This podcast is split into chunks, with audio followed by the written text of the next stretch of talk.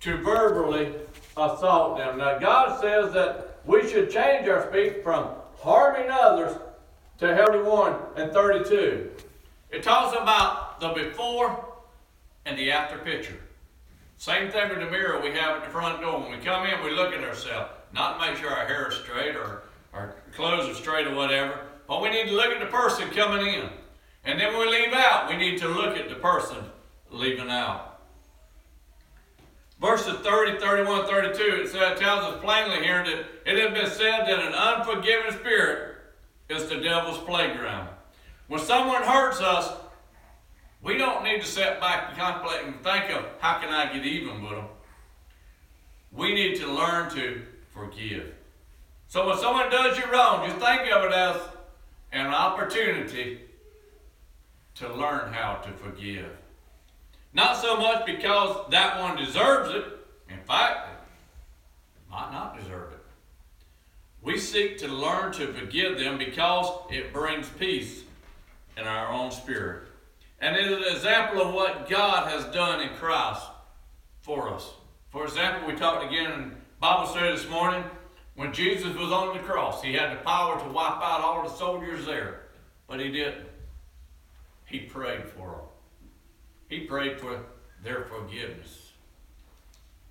He was more concerned with their forgiveness than he was his own life.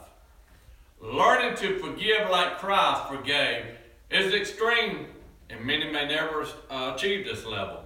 Yet, when we look at our own lives and see how much we have hurt God by our sin, and, and yet depend upon His grace and His mercy to forgive us and to let uh, us spend eternity in heaven, then we might begin the process of learning to let go of the evil in us caused by the harm of others and begin to forgive.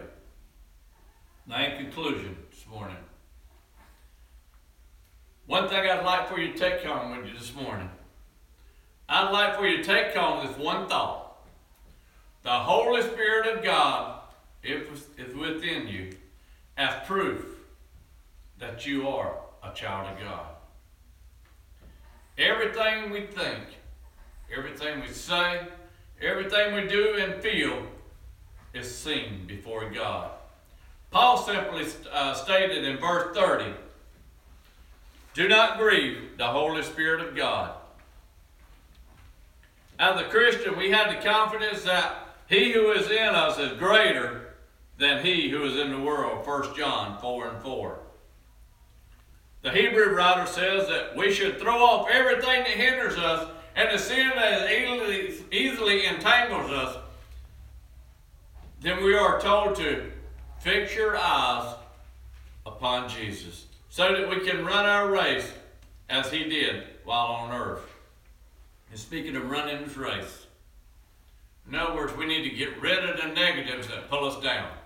Live free in Christ and experience the joy of righteousness. Now, this morning, I hope some of this has touched your heart and got you thinking, examining ourselves.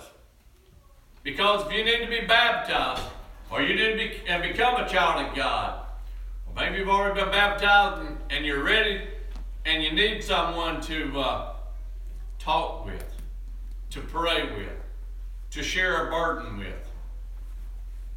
Maybe you've stepped out of God's way and you need the entire congregation to lift you up and to pray for your strength.